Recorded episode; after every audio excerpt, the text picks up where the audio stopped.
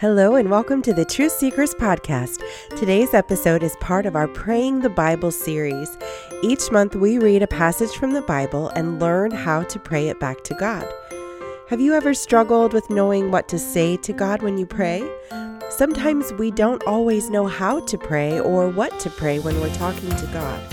The good news is that God has given us the Bible, and the Bible is filled with all kinds of truths that we can pray back to God. When we are at a loss and don't know how or what to pray, we can turn to the Bible to give us truths that we can stand on and believe in when we pray to God. Today's passage from the Bible comes from Psalm 119. Psalm 119 is one of the longest chapters in the whole book of Psalms. It has 176 verses.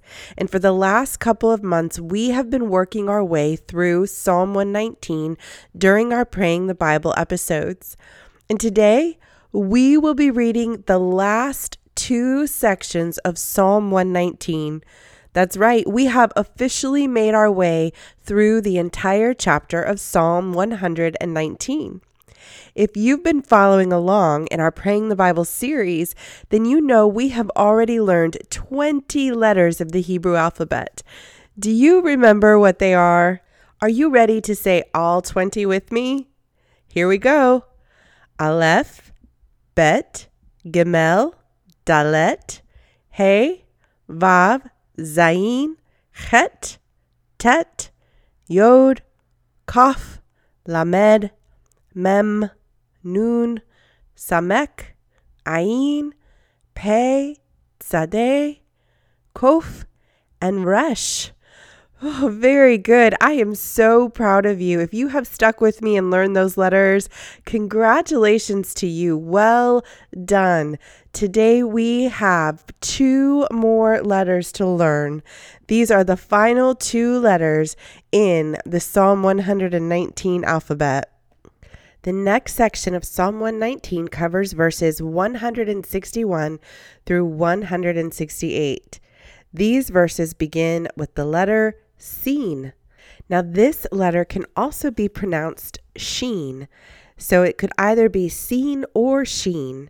Let's read this section of Psalm 119, verses 161 through 168. Rulers persecute me without cause, but my heart trembles at your word. I rejoice in your promise, like one who finds great spoil. I hate and detest falsehood, but I love your law. Seven times a day I praise you for your righteous laws. Great peace have those who love your law, and nothing can make them stumble. I wait for your salvation, Lord, and I follow your commands. I obey your statutes, for I love them greatly.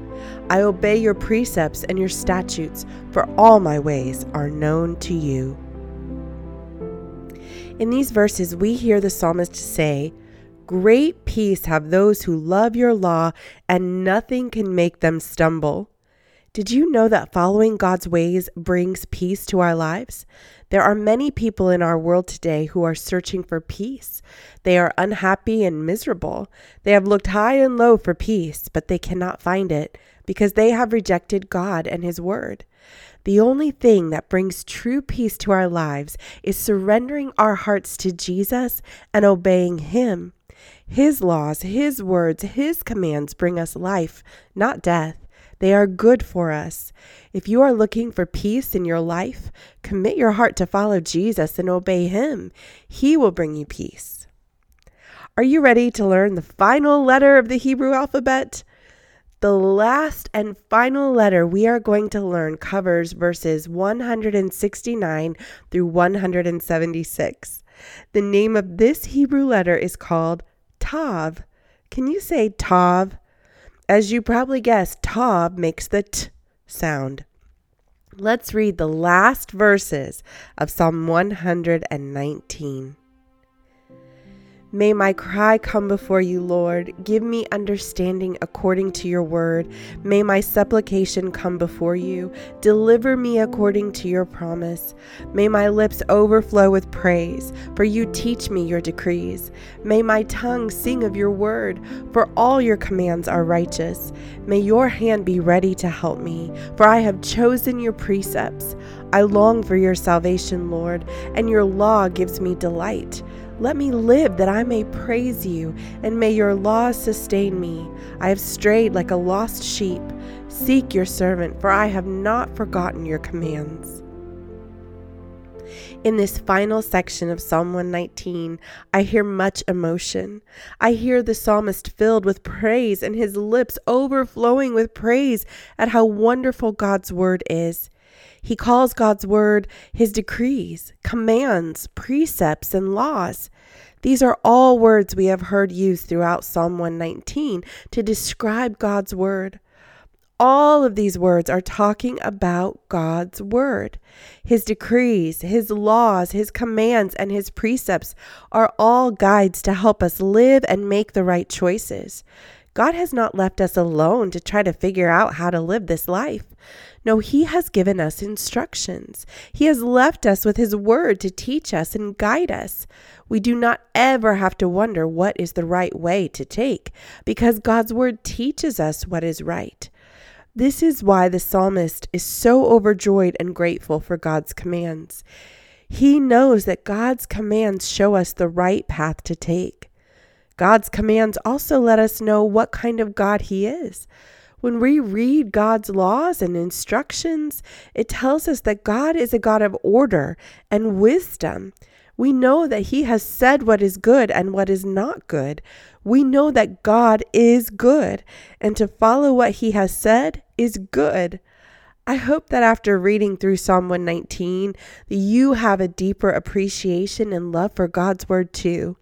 I pray that you will hide it deep in your heart as you meditate upon it, memorize it, read it, and keep it close to you.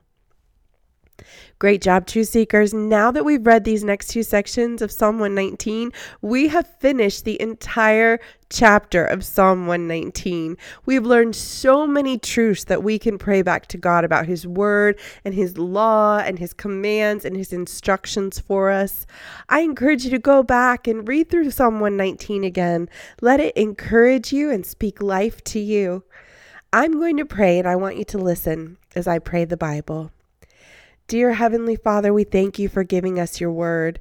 We too, like the psalmist, love your words. Your laws, your commands, your precepts, and your decrees are life to our souls. We choose to follow you and your instructions. We choose to place our lives in your hands as we obey you. Our lips are filled with praise at your word. It is our most precious and valuable possession. Nothing is more valuable than your word, O God. Help us to learn from it and hide it in our hearts. Help us to keep it close always that it may bring peace and guidance to our lives. Your word is our salvation. Your word shows us that you sent your son Jesus to save us, and it shows us the way to everlasting life. For that we are so grateful. In Jesus' name, amen.